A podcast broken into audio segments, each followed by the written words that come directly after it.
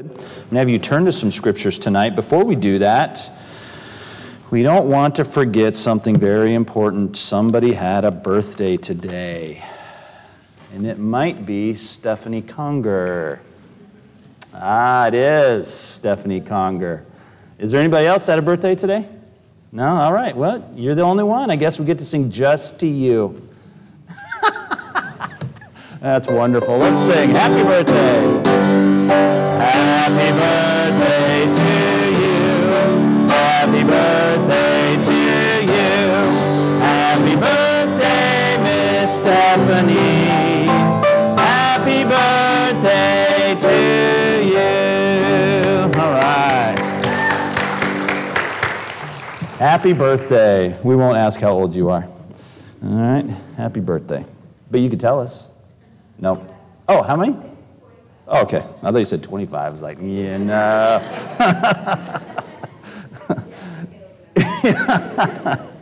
awesome. Turn your Bibles if you would. We're going to go to a few different passages tonight quickly. Uh, I'll be sensitive to your time, but just give me a few minutes to, to give you some complete thoughts. The opposite spectrum of what we've been going over every Sunday night for the past month about leadership in, in this church okay? And in God's New Testament church, the church that He ordained, we're in Hebrews 13. Did I tell you that? Hebrews chapter 13. We'll be there and we'll go to a couple other passages, but we'll start there. And in God's church, He has ordained um, some principles for us to follow, even in the area of leadership and involvement in the local church. We've been running through the ideas of deacon, the role of deacon, not the title of deacon, because it's not a title. It's just a word that means servant. It's actually a transliterated word. Diakonos is the actual word, so if you want to be true to the name, you're called a diakonos. Okay, but we transliterated into English deacon. All right, so there you go. But deacon just means servant. And I'm privileged. We got four men that have um, been nominated, actually more than that, four, but four that were able to do it. And um, they're going to be step up as new servant leaders here at our church and really excited about that. Excited to present them to you on the 24th at our annual vision and budget meeting. But along with that, we also talked about uh, the role of the shepherd, right? The role of the shepherd, the pastor, the elder, the bishop, really all interchangeable terms. Each of those terms means something different, but it's a title, if you will, for the same role. And again, it points back to the same thing in Scripture that God is not about the titles, He's about the role and what that role accomplishes in His body whether it's the bishop, which is the overseer. It's really, if, if we were to say there's a, there's a New Testament term for the lead pastor, it'd be the bishop. Or it's the actual word pastor, only used one time in the New Testament, but that just means the role of the shepherd. Or if it's the uh, role of the, the elder, okay? The elder is literally means older, but it's a little bit of wisdom under their, their belt. It's, it's the leadership structural, really the general leadership term for the shepherds in the church, the elders and then maybe it's the overseer. All really interchangeable terms for the New Testament pastors or elders. We looked at that as well, that role. And now tonight we're just going to give you just really a brief thing because we've talked about this many times and I'm not going to not to beat the same thing over and over again. You can study this more on your own if you like, but just to kind of lay out a few things from your end to the leadership end. You say, well, maybe I'm not qualified to be a deacon, an elder, a pastor, whatever, or maybe I haven't been called to be that. And, uh, but, so what does that mean for me? Well, there's something for each and every one of us. When God saved you, He put you in His church, His ecclesia, His assembly. And you have a plan by God and a purpose because of that in that assembly. And you, we're going to talk just a little bit about that, and we'll, we'll give you some um, maybe some stuff to take home with you tonight. Pastor Bill, did we get those? Okay. I'll, I'll let you know what we're going to do about that. So let's look in Hebrews chapter 13, verse 7. Those a few things that, as God is talking from your end, um, chapter 13, verse 7, your end to spiritual leadership in your life. You say, maybe I'm not really in a spiritual leadership mode, mode, or maybe you're, you're like me, you're in spiritual leadership, but that doesn't mean that you have no leadership over you. That's never going to happen in your life. We always have a role and an idea of submission to somebody. Number one, to God, right? But God has placed leaders in our life. We submit to the governments. We know that in Romans chapter 13. But God has many times put, and this is what we're talking about tonight, spiritual leaders in our life. If you're part of a church, You have spiritual leaders. There are older men in this church. Specifically for me, there's an older man that's used to be in this church. He's now my spiritual leader. I meet with him once a month. Okay, there's, there's spiritual leaders. There would be people that are in this church that are older than me, that have been saved longer than me, that have more wisdom than me. And at times they take the role of somebody that is a leader in my life and they come along and they share truth with me. And they say, hey, you know, what about, what about this? Or, you know, I don't know if that's really the best idea. And I'm grateful for that. I hope don't ever let yourself get past the point where you can take that. You will, you will begin to sour, you will begin to shrink, you'll begin to literally slide backwards in your Christian life if you stop taking correction and advice and wisdom from others as if somehow you don't need it any longer. That's unscriptural, and it really is just a blind spot for you. So don't, if you ever find yourself there, seek help because it's not a good place to be for any of us, okay? But when we're looking at, at spiritual leaders, what in Hebrews chapter 13, we see a couple things in this passage. Then we'll go to chapter 13, verse 17, see a couple things in there as well. The Bible has these principles kind of sprinkled throughout, which I wouldn't typically do, but this, this lends itself to this type of study tonight. Number one, we see to remember your spiritual leaders. To remember. In Hebrews chapter 13, verse 7, he uses this specific word actually. Remember them which have the rule over you. Okay, he's talking about spiritual leaders. Who have spoken unto you the word of God, whose faith follow, considering the end of their conversation or their manner of living. So we see a couple things about remembering. Number one, remember their teaching. You know, he says, Remember them which have the rule over you, who have spoken unto you the word of God. What a privilege to be in America, to have people that have so many people that have been around the gospel, to have so many avenues that we can receive teaching and preaching and um, testimony about what the Word of God has done in our life. Um, so many areas that we can go online and we can read an article, or, or we can be here on a Sunday morning, or we can be in a fellowship group, or we can go so many different directions to have people feed us the Word of God.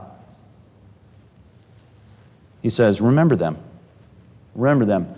Now, let's, let's be specific here. Remember them which have the rule over you, which have taught you the Word of God. So these are not people that are, in our digital age, on the other side of the world, okay? These are people in your context that are physically having some sort of leadership role in your life, a spiritual leadership role, and they've taught you the Word of God. He says, remember them, pray for them, appreciate them. You know, that's what remembering means. Don't, don't forget about them. I mean, we've all had this, maybe some of us, others. There's been people in your life, or maybe people that you've had an influence in that over time you just kind of lost track of.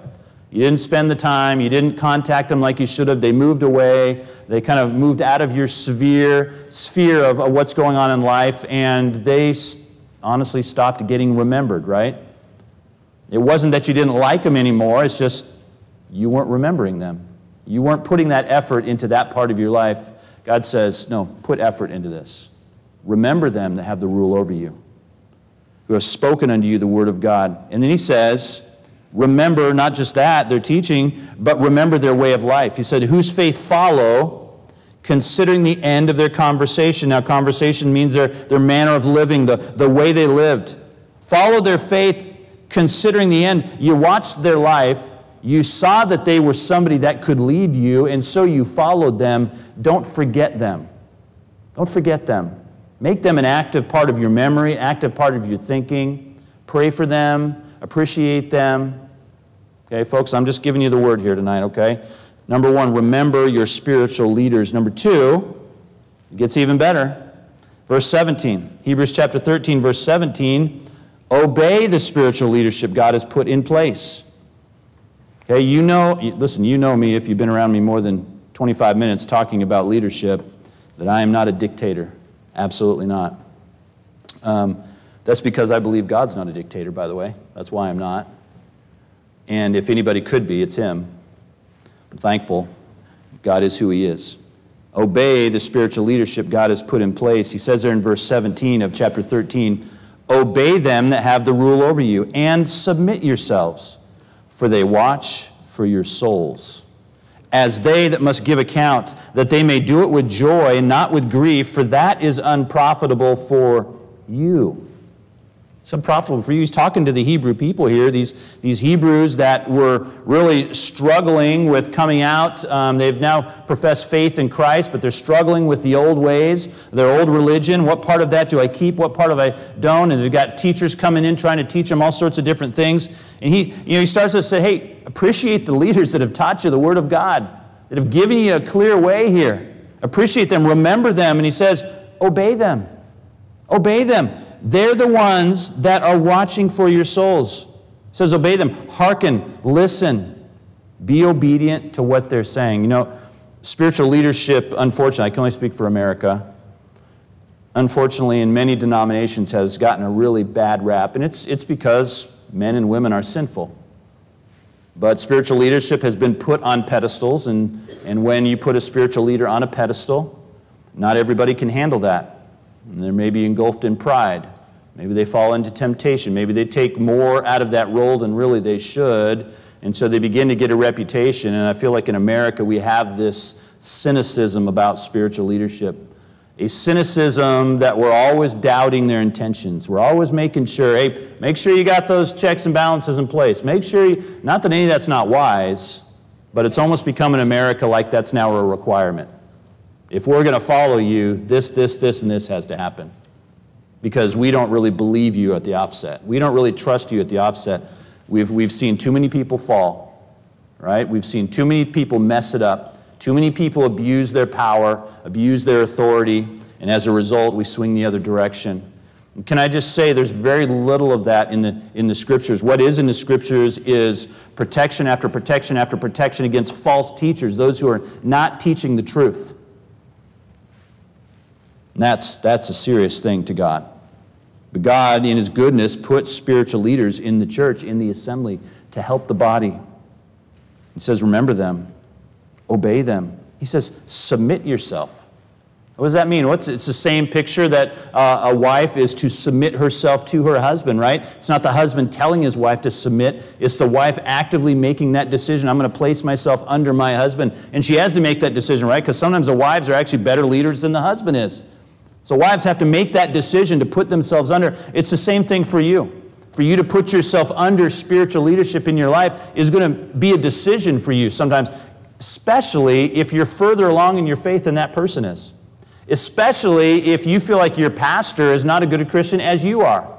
Or if you feel like your pastor um, is a little immature in some areas, or you didn't agree with what he did. It's hard to put yourself under that, right? To submit yourself to that leadership, and I could totally understand. But this is what God is telling us obey them that have the rule over you, submit yourselves, for they watch for your souls. Why, he says? They've got to give an account. And when they give that account, if you'll obey them, you'll submit yourselves, they can give that account with joy, not with grief. When they account for the relationship, leadership relationship they had in your life, and they give account for what they taught you, for how they led you, for the example they put before you, they can do it with joy and not with grief. You may say, well, I mean, they don't deserve joy. They deserve some grief for what they've done. But look what he says there that they may do it with joy and not with grief, verse 17, for that is unprofitable for you. Well, that's interesting. It, it says, for it, there is no room in here for us to have vengeance on the untoward pastor or for us to really uh, hope that that pastor who just abused his privileges gets what he deserves. There's no room for that in here. It's God has put leadership in our lives, and we're not responsible for them, we're responsible for us. And that goes all different directions. We're to be the right ones. We're to carry on the mantle of our Lord Jesus Christ, who also in Philippians 2 submitted himself, humbled himself, even to the place of death, and became obedient to the cross. Number three. Number three, let's go to 1 Timothy. Would you turn there with me? 1 Timothy chapter 5. So we're remembering our spiritual leaders. This is, by the way, admonitions from the Lord for your place in this assembly remembering your spiritual leaders, obeying the spiritual leader God has put, leadership that God has put in place, submitting yourself to them as they watch for your souls. And number three, honor the spiritual leadership God has put in place. And by the way, don't, don't get um, too bent out of shape at the word honor here. Let's look at what this actually means. 1 Timothy chapter 5, verse 17. So this is Pastor Paul instructing this young pastor, Timothy, his son in the faith, on how to rule, how to pastor effectively. Uh, I believe he's at the church at Ephesus right now, if I'm correct. And he's talking to Timothy, and he says, Timothy, verse 17, 1 Timothy 5, verse 17, let the elders that rule well be counted worthy of double honor, especially they who labor in the word and doctrine. For the scripture saith, Thou shalt not muzzle the ox that treadeth out the corn, and the laborer is worthy of his reward. That's two Old Testament quotes.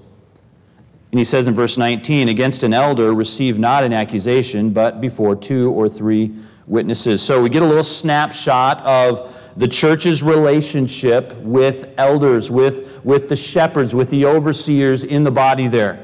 By the way, you see this over and over again. There's always multiple elders, there's multiple shepherds. Okay, this, it's always in the multiples. He says, Let the elders that rule well rule. Get that Remember, we saw that in Hebrews 13 7, them which have the rule over you. 13 17, obey them that have the rule over you. Here we are in 1 Timothy 5 17. Let the elders that rule well be counted worthy of double honor. Well, what is he talking about there? Well, a little ambiguous what it is, but there is a genuine consensus because of the context. He keeps on going. He says, if they're ruling well, okay, he says, especially the ones that are laboring, that are working hard to teach you the word, that are working hard to lay the word of God out to you and, and teaching you right doctrine, those ones, they're ruling well. They're worthy of double honor. Well, what does that double honor mean? Well, it's not exaltation. It's not, oh, you're the best. That's not what it's talking about, okay? You're, you're double as good as anybody else I know. That's not what he's talking about here, okay? Literally, what he's talking about is you're to take care of your leadership. Okay, he says, For the scripture saith, Thou shalt not muzzle the ox that treadeth out the corn. In other words, you have an ox, he's treading your corn, he's doing the work that an ox did back in ancient times. Don't put a muzzle on him. What does that mean? Take the muzzle off let the guy eat some corn. All right, that's what it's saying. You put the muzzle on because I don't want you, hey, just tread the corn, don't eat it, okay? Just get the work done. No, take the muzzle off so you can eat some corn and enjoy your time while you're doing the work. That's literally what they're talking about here. And it says, and the laborer is worthy of his reward. You ought to be concerned, and by the way, you are, you ought to be concerned for spiritual leadership, that the spiritual leadership that you are benefiting from because they're watching for your soul, because they're teaching you the Word of God, they're laboring in the Word of God to bring that to you, and you are benefiting with the richness of God's Word. You're to be concerned in the opposite direction to take care of them, to allow them to enjoy a little bit of the fruits of their labor in a physical sense, and also to uh, just if you will, apply those Old Testament principles that are true through all out time. The laborer is worthy of his reward, labor is worthy of his hire. We've also seen it in Scripture. So you, you honor them by taking care of their needs and blessing them. There's a second way that he says here that you can honor them as well, though. Letter B, you can honor them by protecting their reputation. See what he says here in verse 19. Against an elder, receive not an accusation, but before two or three witnesses. Now, he has a caveat there. He doesn't just say, receive not an accusation, as if you can't ever accuse an elder of something or a pastor of something, especially if they did it, okay? But it says, do not receive that accusation. What does that mean? It means somebody comes to you. Somebody comes to you with dirt on the pastor, dirt on one of the shepherds in the church, dirt on somebody in spiritual leadership. I mean, you stop them right there, especially if they're all by themselves. Why don't we go talk to that person? You just stop them right there. Now, there is a caveat in here. I mean, literally, sometimes spiritual leadership falls into sin and they need to be confronted. Absolutely. Me as well. If that ever happened to me, you have every right. But according to the scripture, you bring some people with you. Because this isn't a fight between me and you. It's not a fight between you and that leader, whoever that is. Absolutely not. It is you protecting your church, standing up for what's right, and ultimately helping that leader, honestly. So you don't make it about a one on one thing. This isn't church restoration here. Okay? This is let's get some other people involved in this. Don't receive an accusation, but before two or three witnesses. You can honor that person by protecting their reputation. I mean, I, honestly, it hasn't really happened to me uh, up until this year that this has ever been an issue with me, but, you know, just don't. Your pastor, anybody's pastor, this has nothing to do with me, anybody's pastor can never even do justice to answering all the accusations that would ever come out. Uh, most of them you just have to kind of forget about and move on. Um, but it sure is helpful when the body rises up and says, eh, cut that off right now. Cut that off right now. Uh, you, you have an issue with the pastor? Let's go talk to the pastor. Let's go take care of it right now. You know, just, just nip this whole, this whole southern thing in the bud where uh, Pastor Sean, somebody's been talking to me and they have a concern with this or that. Well, who's the somebody? Well, they want to remain anonymous. Just nip that right in the bud. Let's talk this thing out. Let's, let's, get it, let's get it out in the open. Let's figure this thing out. There's too much at stake here. And honestly, it has nothing to do with the pastor or the leader, it has to do with the body of Christ, the reputation of Christ. Here's what can happen somebody that's teaching um, a, a, leader in, in your life or in somebody else's life that's teaching them the Word of God, that's trying to lead them in the faith of Jesus Christ, somebody can come along and slander them, and people may not even believe it, but here's what they do they stop following. They don't necessarily think it's true, but they don't know. Nothing is said, they just hear the accusation, and that person is allowed to keep accusing and going and going. It's never stopped. And so what happens? Sheep stop following the shepherd. The devil uses that all the time. Honor the spiritual leadership God's put in place. Take care of them, appreciate them, bless them physically, honor them by protecting their reputation. And here, lastly, okay, just give me a few more, about 10 more minutes here. Here, point number four, I think to me is the biggest one. This is the biggest one. Let's turn to 1 Peter chapter 4. Would you turn there? Our last section here. 1 Peter chapter 4, and I believe this is the biggest part right here. 1 Peter chapter 4, point number 4 be a good steward of your own spiritual gift. Be a good steward of that. Did you know when God saved you, He gave you, uh, you already had gifts and talents already, but once He saved you and you started growing in Christ, there are um, gifts and talents and abilities that start to emerge in your life. In other words, we could simply put it this ways that you desire to minister to other people. There are certain propensities that you have that might be similar to somebody else, but they're all kind of unique in their own little way. Avenues that when you see a need, when you see somebody, now that you're saved and the Holy Spirit, the ultimate minister, is living inside of you, when you see a need now, you want to meet that need, and there's certain ways that all of us kind of go, directions we go to want to meet those needs. Be a good steward of that. Put that gift into place. As Paul told Timothy, stir up that gift. Stir it up. Use it in the assembly. That's one of the, the most the biggest blessings you can do to a spiritual leader in your life. Start reciprocating. It's not just for the spiritual leader to use their gifts and to, to feed you but to turn that around and to say, I want to have a part in this as well. Because each and every one of us can and should have a part in that. 1 Peter chapter 4. So there's spiritual gift passages, just a little snapshot there. You have the two 12s and the two 4s, right? So 1 Corinthians 12, Romans chapter 12. 1 Corinthians 12, Romans chapter 12, and then Ephesians 4 and 1 Peter 4. So 12s and 4s, the spiritual gifts passages were in 1 Peter 4, which is actually the smallest one. But he says some really key things here. Would read verse number eight? Would you start there with me? Every, every use and stewardship of the gifts that God has given you has to be coded in love. It has to be. And he starts right out there in verse number eight. He says, Above all things, have fervent charity, fervent love among yourselves in this, in this body. For charity shall cover the multitude of sins. Isn't that the truth? Boy, if we just love each other properly, all these things would not be a big deal.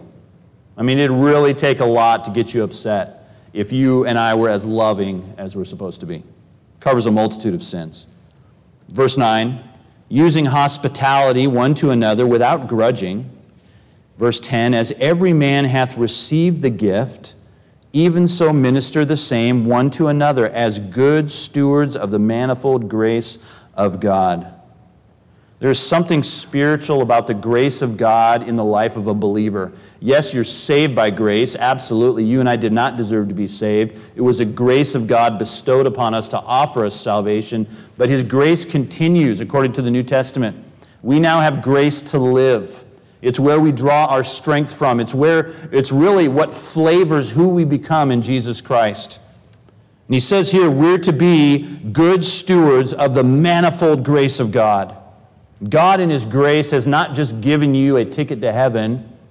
That's really the, the self serving aspect of what people would call Christianity. I just want my sins forgiven so I can go to heaven. No, God forgave your sins and made you part of something wonderful, made you part of a family. A local assembly, family in this sense, but even a larger family, the family of God, that will spend eternity one day in Him. But until then, until then, in this physical body, in these local assemblies, we're to take these gifts that God has given us and to use them within the assembly. He says there in, in uh, let's see, in verse number 10, that we have all received a gift. He said, as every man hath received the gift. That's just man in generic, okay? That's every person in the human race. Once you've been saved, okay? Once you've received the gift of eternal life, you've also received a gift of the Spirit, some of us multiple as every man hath received the gift. By the way, not all the gifts are listed in Scripture. There are seven or eight that seem to be agreed upon, um, but there's nowhere that says that those are the only gifts. And there's even some places that say some of the gifts, more the miraculous gifts, have, have ceased. Okay? So, gifts of the Spirit, we can't put God in a box on this and say, well, um, I know there's seven or eight gifts of the Spirit, and I don't feel like I have any of those. Well, maybe you have a different one. I mean, God can do anything He wants, right? That's not really the point. The point is, He's given us each one. What are we going to do with it? Because if we're just expecting spiritual leadership to give to us, we're missing out on a huge part of Christianity and a huge part of our relationship with God. And quite honestly, you're not experiencing what you were meant to experience in the body of Christ. If you're not giving, if you're not serving, you're only receiving. You're, you're missing out on so much. We've all received a gift. Number two, the gift that we've received is to benefit other people. Look what he says there. As every man hath received a gift, even so minister the same one to another. He says, just like you have received it, now you turn around and you give it back. Every man. We've been given a gift, and this is, by the way, study the spiritual gift passages. They say this in different ways in all, all the passages. This gift that you and I have been given, gifts, plural sometimes, is to benefit other people. Now, sometimes we can, if you find somebody, we might call them actually gifted, right? Somebody that seems to have an unusual amount of gifting in, in one area, that can be a temptation for that person to really take that upon themselves and to, and to be prideful about that. And it becomes all about them and their gift now.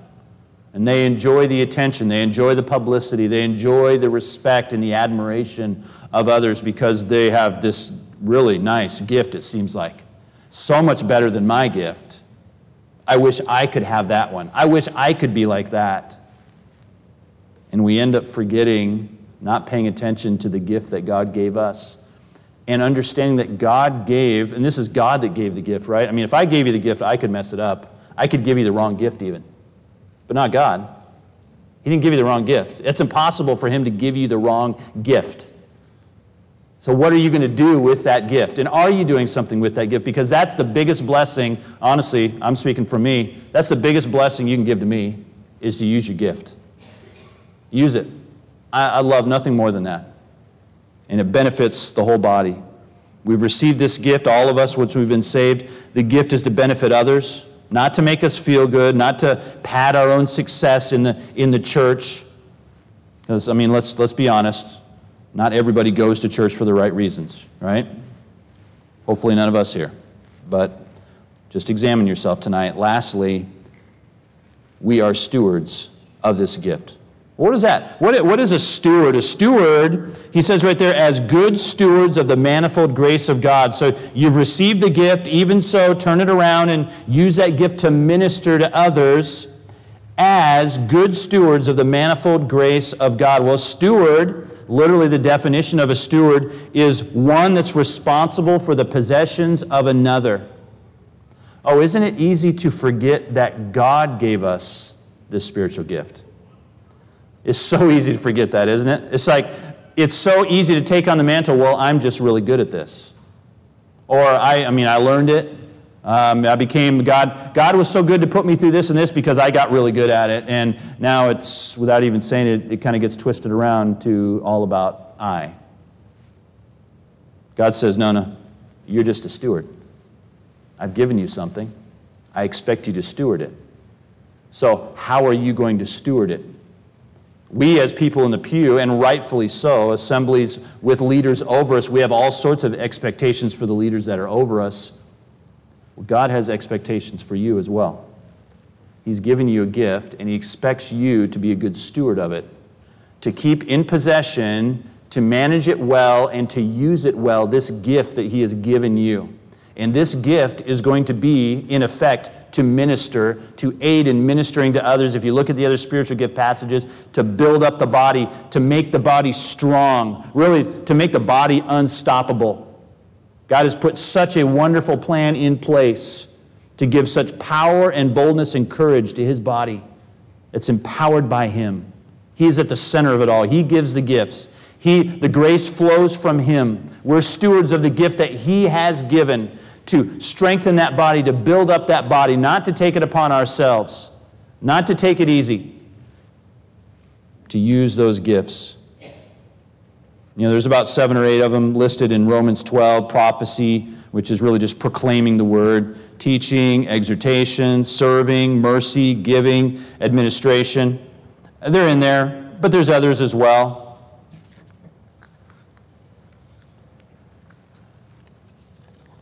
What are you doing with the gift God has given you? Here's what I'd like us to do. I'd like us to, to pray, and um, after we're done praying, I'm going to have Pastor Bill, he's going to grab some young men, and, and we're going to pass out some spiritual gifts tests. Now, you're not going to have time to take them tonight, but as he's passing them out, I'll explain to you what to do with them. And I would encourage you, if, if you don't know, it, I mean, I took it myself, um, it's pretty accurate. Um, to what I, I'm, I have a pretty decent handle, I think just because I study the scriptures and I'm around this all the time, a pretty decent handle on what my spiritual gifts are. I've been saved long enough to know that, and it's a pretty accurate test. So we'll run through that in just a minute. I would love for you, if you're a little unclear on that, to take this test. It'll take you a few minutes. And then to return that paper to us. It's something that we're going to be doing for all new members moving forward. We'll take that test so that we can try to help you plug into the place of service in the church to start immediately employing what God has gifted you with, stewarded you with, to build up his body. And it's a, it's a wonderful, wonderful blessing. Let's pray. Lord, thank you for your word. Thank you, Lord, that you have created this um, cyclical relationship, Lord, where it is not, it is never healthy for us just to receive and to receive and to receive. But Lord, it's it, you made it so that we would enjoy, not only enjoy, but you have gifted us to give back, to minister. We've received your grace, Lord, and now we're to take that grace and we're to minister to others. We're to build up specifically the body of Christ with these spiritual gifts that you've given us, Lord. And the, all these spiritual gifts are for that purpose to build up your body, your assembly. Lord, help us not to be selfish with them. Help us not to be divisive with them. Help us definitely not to allow them to be dormant in our lives. You've given to us these gifts for a purpose. We want to we want to we want to accomplish the purpose you would have for us, Lord, as we look to spiritual leadership in our lives, Lord. We understand uh, the honor, the obedience, the submission, the remembering. We understand that, Lord. Father, we want to be ultimately obedient to you with our response to the leadership you placed in our lives. We want to engage as well. Would you help us to do that for your honor and your glory? We praise your name tonight, Lord. In your name I ask. Amen. All right.